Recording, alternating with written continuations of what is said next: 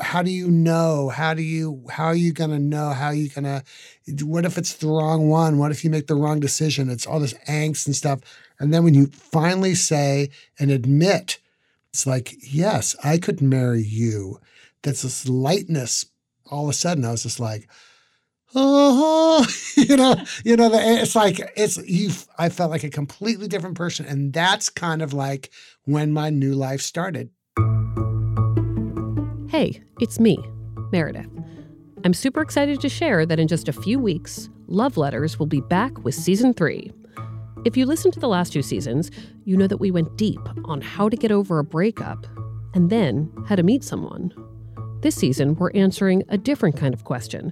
It's one I get a lot, and it's this How do you know? This is one of those questions I think we've all wrestled with in love, relationships, and dating. How do you know when you really love someone?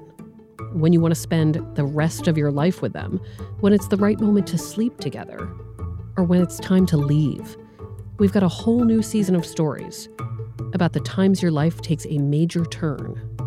It wasn't a, a switch of do I want to convert? It was do I want to be around these people more? Absolutely yes.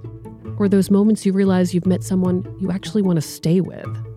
So Sky Mall had the whole Lord of the Rings section, and you could also get the rings of power. We thought it would be better to get the silver rings. So we we put these rings on, and about two days later, our fingers were green. so Which means thus endeth the joke. Yeah. And when you realize it's probably time to move on. Yeah, not everyone has a divorce ceremony.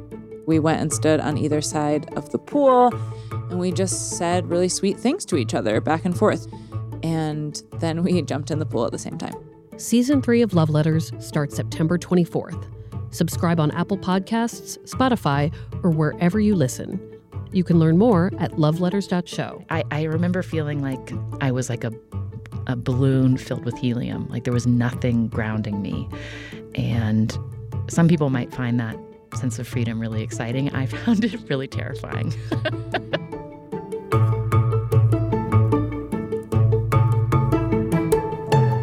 See you in a few weeks.